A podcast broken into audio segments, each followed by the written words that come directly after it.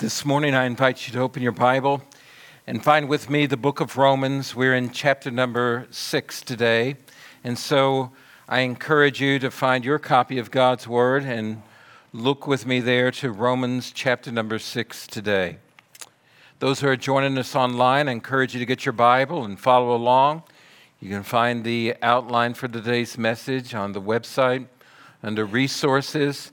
And today I want us to think together through Romans chapter 6, look at it together prayerfully, and ask God to speak to our hearts from Romans chapter number 6.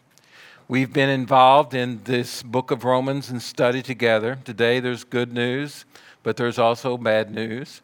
And, uh, and so the, the good news is that we don't have to live in the bad news. Amen. And so look with me to Romans chapter number 6 and we're going to begin today with verse number one, and I encourage you to follow along with me. Remember, the Apostle Paul is writing. He has been teaching us and telling us as he's writing to the church at Rome from Corinth. He's never been there, but he intends to go there. He knows that the church is made up of Jew and Gentile alike, and he's helping them to understand the gospel that he preaches. So he is writing to them. He's telling them, been telling them that man is justified by, for God by God's grace. It is His saving work that is a, it is realized in our lives through faith, and it's the only way to be right with God. And the just will live by faith. He helps us understand that all of us have sinned. There's none righteous. The Gentiles not righteous. They are idol worshippers and they have the truth in creation. They have it in their own conscience but their hearts, their conscience is seared, their hearts are darkened, their mind and their understanding, they're far from God, and they're without excuse. Also, the Jew also, full agreement, even though they have the law, they continue to break the law, and they are shut up under sin as well as the Gentile. So both Jew and Gentile are lost without Christ, without hope, and they all need a Savior. And there's only one Savior, and that is the God man, Jesus Christ, who came and bore the full penalty of our sin. The wrath of God is being revealed against all unrighteousness of men who suppress the truth. And the truth of the matter is that we're all under the righteous wrath of God, but Jesus himself bore the full price of our sin bore the wrath of God, satisfied a holy God, and rose again so that we might be saved. And He is the only atoning way that we can have a right relationship with God. This is the greatest news I know in all the world. We are justified by faith. Then Paul now is moving toward chapter number six. And chapter number six is talking about how do we live this life? How is it that we live this life? How, how do we live a holy and right and good life? How now shall we live? Notice with me, chapter 6, verse 1. What should we say then? Should we continue in sin that grace may multiply? What should we say then? Should we continue in sin that grace may multiply? Absolutely not. How can we who died to sin still live in it? Or are you unaware that all of us who were baptized into Christ Jesus were baptized into his death? Therefore, we were buried with him by baptism into death, in order that, just as Christ was raised from the dead by the glory of the Father, we too may walk in the newness of life. For if we've been united with him, in the likeness of his death, we will certainly also be in the likeness of his resurrection. Father in heaven, I pray that you would speak to our heart today. The God, that you would, Father, draw us to you. I pray that you convict us about what, about sin in our life that you convince us about the truth. That, Father, that you would correct us in the ways that we go waywardly from you and your word. That you would comfort us in our grief. That, Father, you give us assurance of our faith and our relationship with you. So, Father, we need you. Spirit of God, do business in our lives. I pray that today, Lord, we would set aside all of the things that want to distract us. And that today, we would focus on listening to your voice. It's in Jesus' name I pray. Amen. Well, in chapter number six, he says, What shall we say to these things? Paul is now, he's connecting chapter six with chapter number five. And you'll remember with me in, chap- in chapter 5, verse 20, it says, but just verse, verse 19, actually, it says, Through one man's disobedience, the many were made sinners. So, through the one man's obedience, the many will be made righteous. The law came along to multiply the trespass. But where sin multiplied, grace multiplied even more.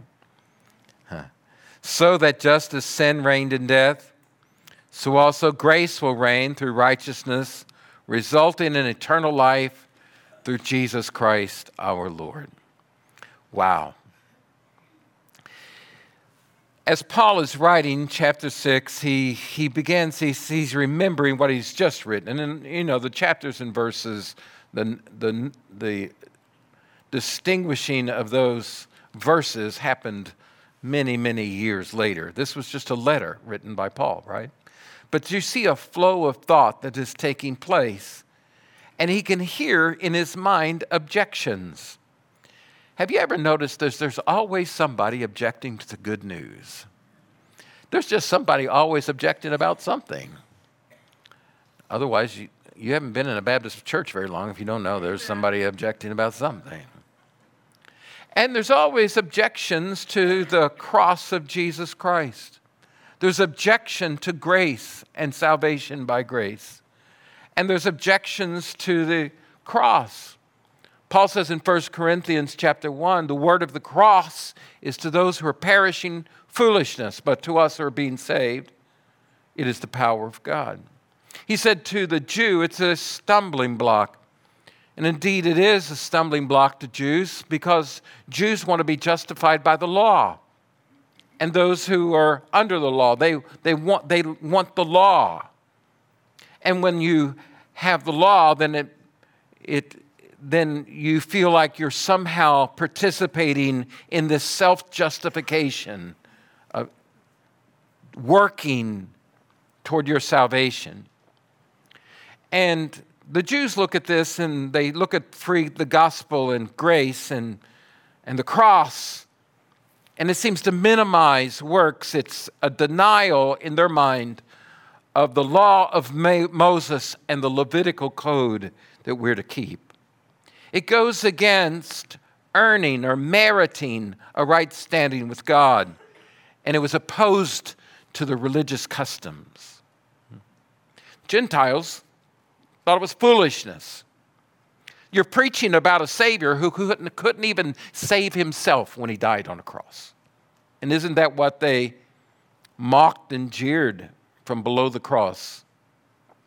He saved others. Can't he save himself? Hmm. And all men seem to be opposed to free grace. We all have this kind of moral code some sense of right or wrong. And it's always a moving target, and it's different in different cultures. And that's why we cancel people who don't agree with our code. And somehow it's based in you've got to earn a right standing.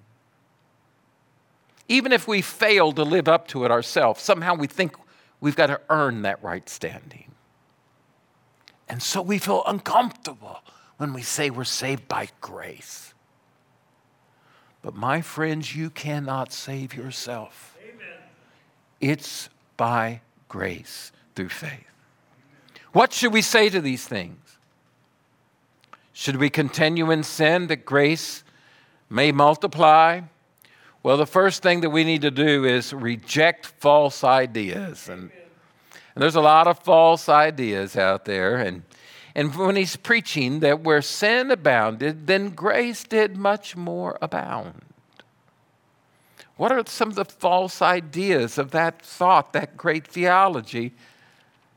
In Romans chapter number 3, verse number 5, but if our unrighteousness highlights God's righteousness, what are we to say? I'm using a human argument. Is God unrighteous to inflict wrath? Hmm. Notice verse 6. Absolutely not. Otherwise, how will God judge the world? But if by my lie God's truth abounds to his glory, why am I also still being judged as a sinner? And why not say, just as some people slanderously claim we say, let us do what is evil so that good may come. Their condemnation is deserved, Paul said. He said, How stupid. God forbid, he says. Here's the deal is, is if, if our sin means God's grace is superabundant and pardoning, if His grace abounds the more, then sin more, so God's grace will be more. And Paul said, Stop it. That's dumb thinking. That's not right. Why? Because sin, and you can just mark this down sin never brings glory to God in Romans chapter 1, verse 18 For God's wrath is revealed from heaven against all godlessness and unrighteousness of people who by their unrighteousness suppress the truth. Your sin and my sin never brings glory to God. It, it doesn't. Secondly, sin never brings a blessing to your life. Can somebody say amen right there? Sin never brings a blessing to your life. You can't be blessed by sinning. Hmm. The Bible says the wages of sin is what? Death. Death. Sin always pays off in counterfeit money. It promises something it can never deliver what it promises, but it does promise death because God has said that. He said, The soul that sins will surely die. Sin often looks appealing. Sin often looks like it will be rewarding. Sin often promises fulfillment and happiness, but sin always pays off in death. I've been trying to be disciplined about my eating in recent days. Has anybody ever noticed that food talks to you? talks to me. I mean, I'm trying to walk with the Lord, keep my mind right, not eat carbs. When I get to heaven, I think carbs are going to be gloriously good. And so I went to a funeral the other day, and after the funeral there was a meal, and after and at the meal there was all of this, and it was a bounty of goodness. I thought. Not that I'm against coconut cream pie. I love it, and it actually talks to me. It won't hurt. Just eat this one. It'll be fine. You will really, really be satisfied. It could have been an apple in the garden. It looked so good to me. Not, that's my own struggle. it's just one simple little idea. But lust, lusts of our flesh and the cravings of our flesh, we all know these. And whether it's security or money or power or food or sex, whatever it is, we think it will satisfy. And we almost hear it saying to our flesh, This will satisfy you. But it doesn't. It leads to death. grace leads to righteousness and obedience, not lawlessness and immorality. And so when you've experienced God's grace, it leads you to obedience, and that's where the joy is found. And righteousness, never unrighteousness and lawlessness and immorality. Jude chapter 4 says, For certain persons have crept in unnoticed, those who were long before, marked long before, marked out, written about, for this condemnation. Now listen, ungodly persons who turn the grace of God into licentiousness and deny our only Master and Lord, Jesus Christ. You see, it's an ungodly move to think that sin somehow is good. 1 Corinthians chapter 6 verse 19 Your body is the temple of the Holy Spirit who is in you whom you have from God and that you are not your own for you have been bought with a price therefore glorify God in your body Sin never brings glory to God Sin is willful disobedience. Sin destroys you. Listen, I'm saying it as clear as I can. Sin enslaves you, and sin wants to rule over you. Why would you have been rescued and liberated from this? Why would you go back underneath the mastery of sin? Paul will later write in chapter 6, verse 12. Look at it with me if you want to. It's right before you. Therefore, do not let sin reign in your mortal body so as to obey its desires. He says, don't offer any parts of it to sin, your body, as weapons for unrighteousness. But those alive from the dead, offer yourselves, all of the parts of yourselves, to God as weapons for righteousness. Look at verse 16. Don't you know that if you offer yourselves to someone as obedient slaves, you're slaves of the one you obey, either of sin leading to death or obedience leading to righteousness? When you give in to sin and living sinfully, you are surrendering yourselves By your disobedience, you're surrendering yourself, and they put the ball and chain on your life, and they're leading you to death, not to life. But when you surrender yourself to the Lord, the Lord makes you a slave of His, and it's joyous, and it leads to life. Who are you going to obey in your life? The one who rescued you? Amen. The desire to live in sin and to be enslaved to sin, now listen, marks lostness, not salvation. Nobody that's born again wants to willfully sin, and there's no joy in it. Can somebody say amen? Now, how many of us here still struggle with that old sin nature? Yeah, we're going to talk about that in a minute. But I want you to know that, that it, is, it is false thinking to think that now that you're saved, you can go out and live however you want and live sinfully. Real believers don't think that way. Amen. Only lost people think like that.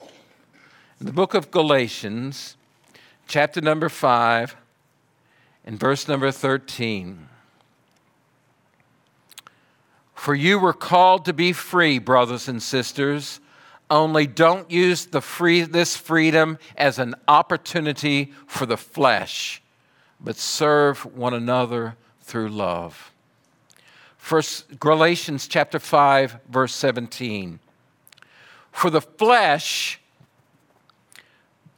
desires, craves what is against the spirit, and the spirit desires what is against the flesh. These are opposed to each other so that you don't do what you want. But if you're led by the Spirit, you're not under the law. He says, You have been changed. The works of the flesh are obvious sexual immorality, moral impurity, promiscuity, idolatry, sorcery, hatred, strife, jealousy, outbursts of anger, self ambitions, dissensions, factions, envying, drunks, drunkenness, carousing, anything similar. I'm warning you about these things, as I warned you before. Now, listen close. Those who practice, that means they habitually live this way, will not inherit the kingdom of God. There's some people that have gone around says, well, once saved, always saved. I've been saved. I can just go out and live however I want. You are not saved, my friend, because that no real believer thinks like that. First John chapter number 3. Do you have your Bible? God has called us to live a holy life. And this is what this Romans chapter 6, chapter 7, chapter 8, this is what we're going to look at over the next course of the next several weeks. So look with me to 1 John in chapter number 3, and beginning with verse number 7.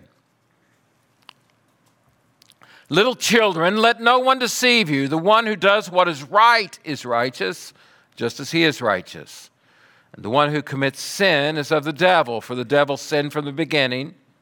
The Son of God was revealed for this purpose to what? Destroy the works of the devil.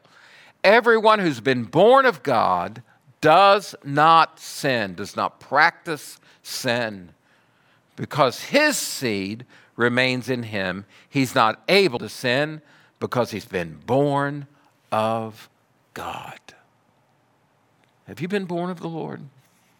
when you've experienced His grace, it transforms your life, Amen. your desire, and the want to in your life. Amen? We're going to deal with this more thoroughly in the next several weeks.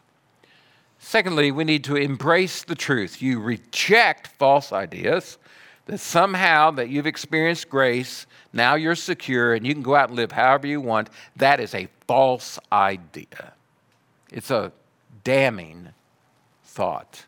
Or that somehow sin is good for you, or somehow sin brings glory to God, or somehow sin makes God's grace even greater. That is all just a lie out of hell. You've been saved to live as God's children in this world. Now embrace the truth. Notice with me verse chapter 6, verse number 2. You have your Bible. Look, he says, absolutely not. He interjects it. He's, just like, oh, what an appalling thought. No way. How can we who died to sin still live in it? Notice you have died to sin. This is a truth. You have died to sin. You are no longer living for sin, to sin, but you have died to sin.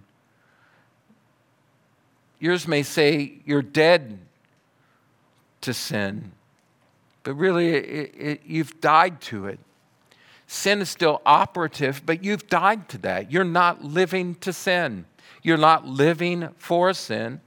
In chapter number six, verse 10, notice it says, concerning Christ, for the death that he died, he died to sin. There's that phrase again. Christ died to sin. What does that mean? Jesus Christ came and he died. And he dealt with sin in his body on the cross. And he died to sin. The full payment of sin was paid for. And it is finished. And Jesus Christ was buried. And Jesus Christ rose again. And now he lives a life to God. You are dead to sin. That is an old life. And now you are alive to God. That's the truth. Live as new men and new women that are alive to God. Amen. You've been released from captivity. You're not under sin's domain any longer. Chapter 6, verse 11 Consider yourselves dead to sin, reckon yourself, account yourself as dead to sin and alive to God in Christ Jesus. Sin no longer has a hold over you. Sin no longer is master over you. I hear people say that. Well, yeah, but you know, I'm only human. As if I know you're human, but that's no excuse to live sinfully. You have been set free, and you do not have to be under that master. And you can live a new life. Now, will you reach sinless perfection here? No. Is this work of sanctification ongoing? Yes. But there is a truth you've been set free to live for God. Secondly, dead to sin, sin carries the idea, I think, that your affections for sin are gone. You're dead to it.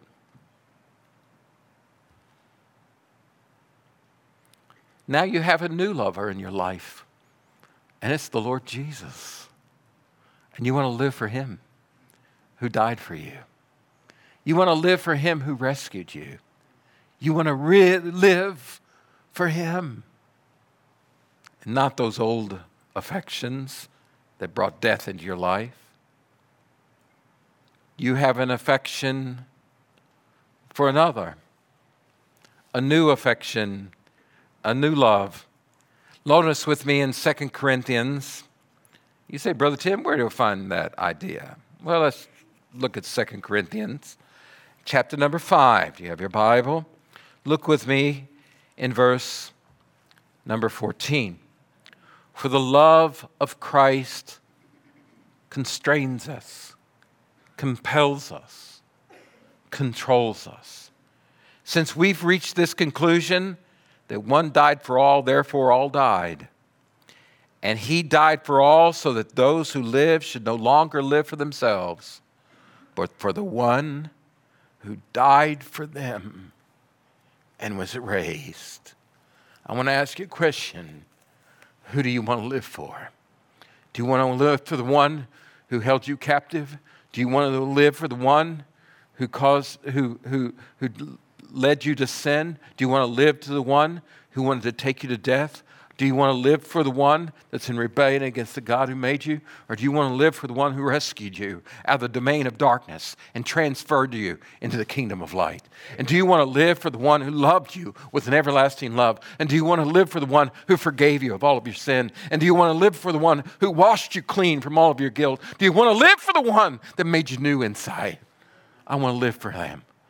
My affection is for him. And I'm dead to that and I'm alive to this one. And I'm going to live for him who died for me. Amen. Colossians chapter number 1. Book of Colossians, chapter number 1. Listen to how Paul says this in verse 13. He has rescued us from the domain of darkness and transferred us to the kingdom of his Son he loves. Hmm. Tell your neighbor, you've been rescued.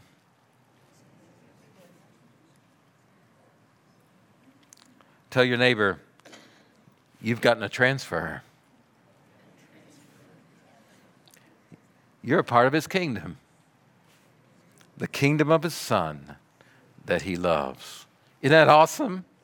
Awesome. What does it mean? It means you got a brand new life. In every born again Christian, listen close. There's a dividing marker in your life, and it's the BC marker. And BC means before Christ. Before Christ, there was one life.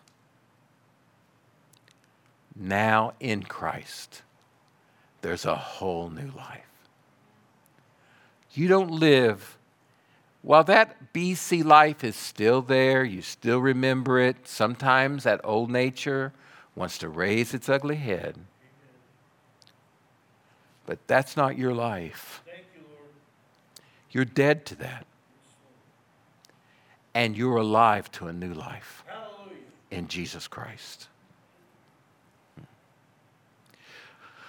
Paul's argument goes even further. Notice verse 3 You are aware that all of us who were baptized into Christ were baptized into his death. Now we're talking about union, united, this mysterious, mysterious reality that we are united with Christ. Therefore, we were buried with him by baptism into death, in order that just as Christ was raised from the dead by the glory of the Father, we too might walk in the newness of life. These words ought to sound very they ought to sound very familiar to you because we often quote them when we're doing baptisms here at our church. Notice he says you're in union with Christ. That is not a foreign idea either because we talked about that last week. We talked about that in Adam, we all sinned. And that we have experienced the guilt of sin, and we have all ourselves sinned. But in Adam, we sinned. But in Christ, we are made right. And in Jesus Christ, we have a brand new life. And we're united with Him.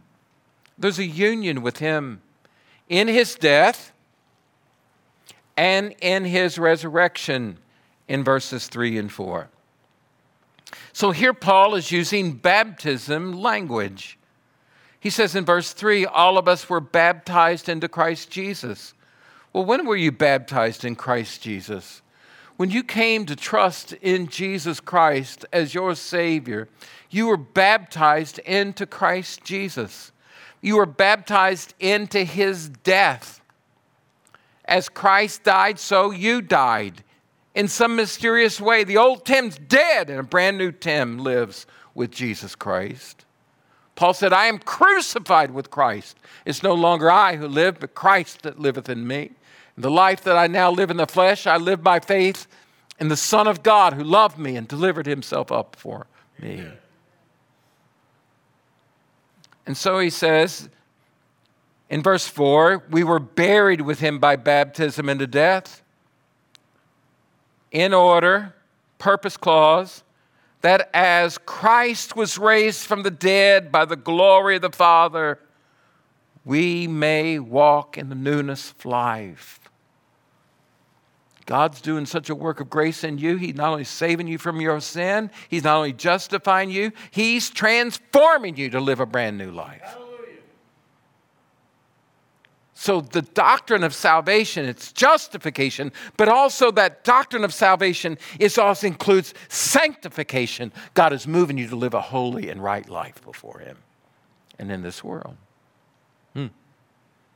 So, let me talk about this baptism for a moment language and some truths about baptism. Number one, all Christians are baptized in Christ Jesus, into Christ Jesus. Now, is this a, talking about water baptism here? Well, yes, so there's this spiritual baptism that has taken place, but Paul's talking about remembering your baptism. Baptism is a sign and seal and a symbol of our salvation. Baptism is not optional.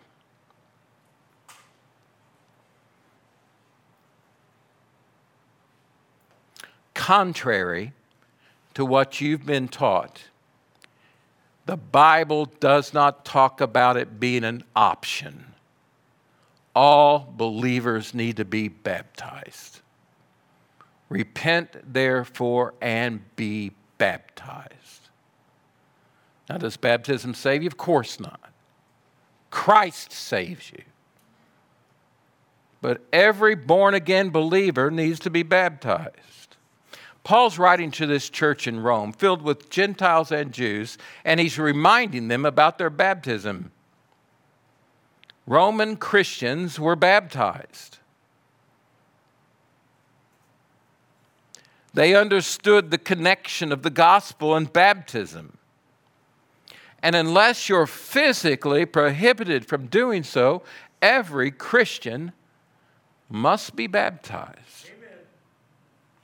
You're not working your way to salvation, but it is a confession of your faith.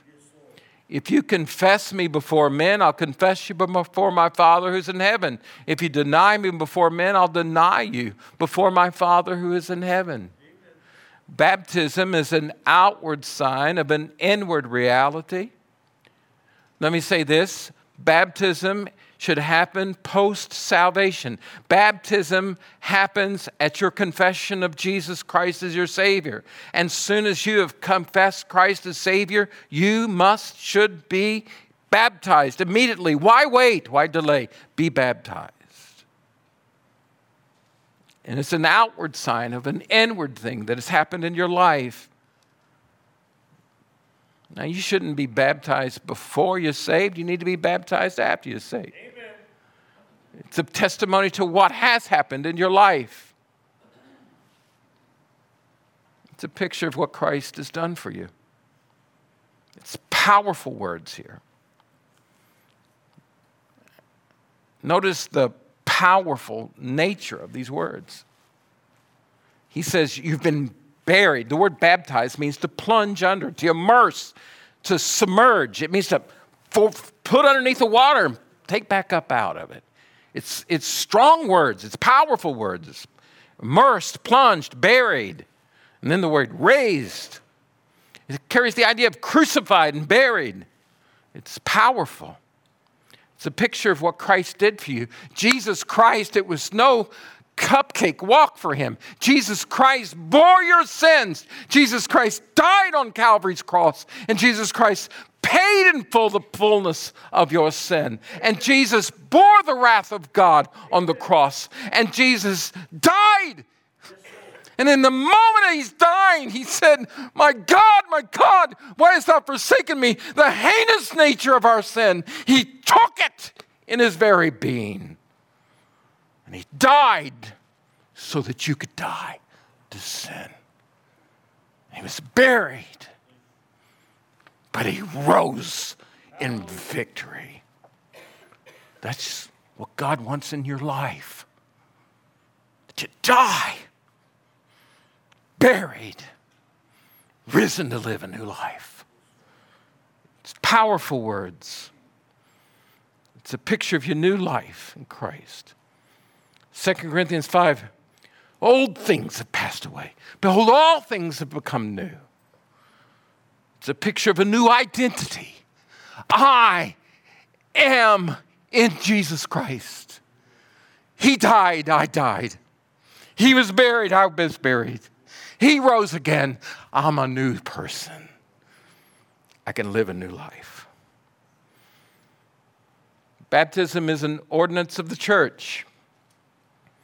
Jesus commissioned us to do this. All authority has been given to me in heaven and earth. You go, therefore, and make disciples of all the nations. What's he say? Baptizing them in the name of the Father and the Son and the Holy Spirit, teaching them to observe all that I've commanded you. And lo, I'm with you always, even to the end of the age. My question is Have you been baptized? Why not?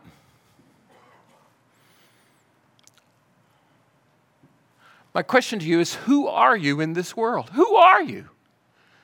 And baptism helps us understand who we are. We are in Christ. We are the children of God. Who are you living for? Is Jesus the Lord of your life? You can't say, I, want Jesus as my Lord. And the very first thing he told you to do is to be baptized. And you say, I won't do that.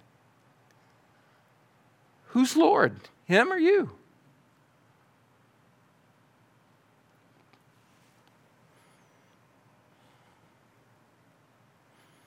You see, he's not Lord if you don't obey him. Amen.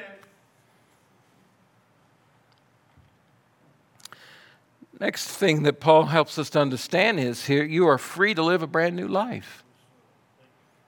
Because Christ rose again, you have been raised as well to live a new life.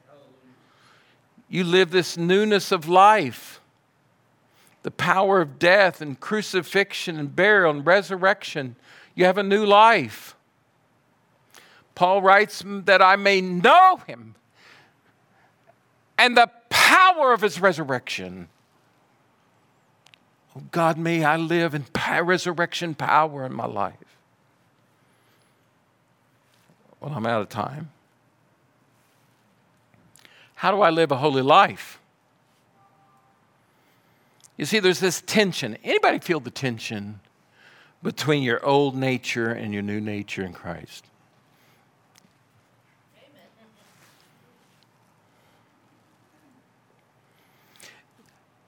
Anybody feel the tension of how you used to think and how you're supposed to think now? Oh, man, I do.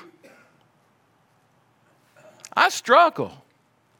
Anybody feel the tension between the culture and society and what seems normal or right, everybody else says is right, and you feel this tension about what God says is right? I think we all feel that. Amen. And maybe do you feel the tension I do of my heritage? Meaning how I was raised to act and to live. Hmm? Some of you grew up in homes where there was a lot of envy, jealousy, insecurity, conditional love. You know what I'm saying? Like, if you perform just right, then I'll give you my love. And if you don't, then I'm going to withdraw my love. Am I the only person in this room that knows about that? Well, what's to do? It bleeds over into what? How we treat each other and how we think God treats us. Hmm. And then we grew up in homes where we manipulate each other. We lie to each other. We have secrets from one another. We burn relationships. Doesn't matter if it's brothers or sisters or friends, even children. And we won't even talk to them because we burn the relationships. And somehow it feels all right because that's what you grew up in, but you know it's not right. And say, Brother Tim, then what is the strategy for me to live a holy life? Paul's talking about this here. It's not, you're, sometimes a false idea is run back to the law and live under the law. No, the law, the law can't do that. More rules. No, the rules can't do it either. We just got to try harder. Well, that doesn't work either. Or you get in this bad cycle of you fail, you mess up, and then you beat yourself up, and then you then you try to do better, and then you deny yourself, and you're gonna be hard on yourself, and I gotta just read more, and I gotta think more, I gotta try to pray more, and I'm not against reading and praying, and I'm just saying, and then we mess up again, and then you repeat the cycle. Or if I could just mimic how they're doing it. How do I live a life in holiness? Romans chapter 6, chapter 7, chapter 8, that's what we're going to walk through. But here's a fundamental key you are dead to sin. And that old life, you don't have to live like that anymore. Amen. Number two, Reckon yourself to be dead. Consider yourself to be dead. And then align yourself to God. And then walk in the Spirit. Now, we've got a lot to say about that, but not today. In Galatians chapter 5, listen to what Paul says. I say then, walk by the Spirit and you will certainly not carry out the desire of the flesh. You see, here's something awesome. You're not only dead to sin, you're alive to God, You've been raised to new, live a new life, but let me tell you, this is the secret ingredient that's transformative. The Holy Spirit of God dwells in you, and He gives you the power to live a holy life. Christ is in you. His Spirit lives in you. His voice speaks to you. And He will lead you to victory. It's not in rules, although the law is beautiful, it exposes my sin. Amen. It helps me understand what God wants to see in my life. But the power to do it's not in me. The power to do it is Christ in me. Amen. That's transformative. Wow. You see, you're free to live a new life where you're talking with Jesus, listening to Jesus, learning from Jesus. When we mess up and sin and fail, we confess it, old patterns fall back into them. Don't just beat yourself up. You can't pay for your sin. Jesus did that. Amen. Confess it, forsake it, and walk by faith in the one who loved you and in whom you rest. You're free to please God. You're free to live a brand new life. Romans chapter number 6. Listen to what the Bible says.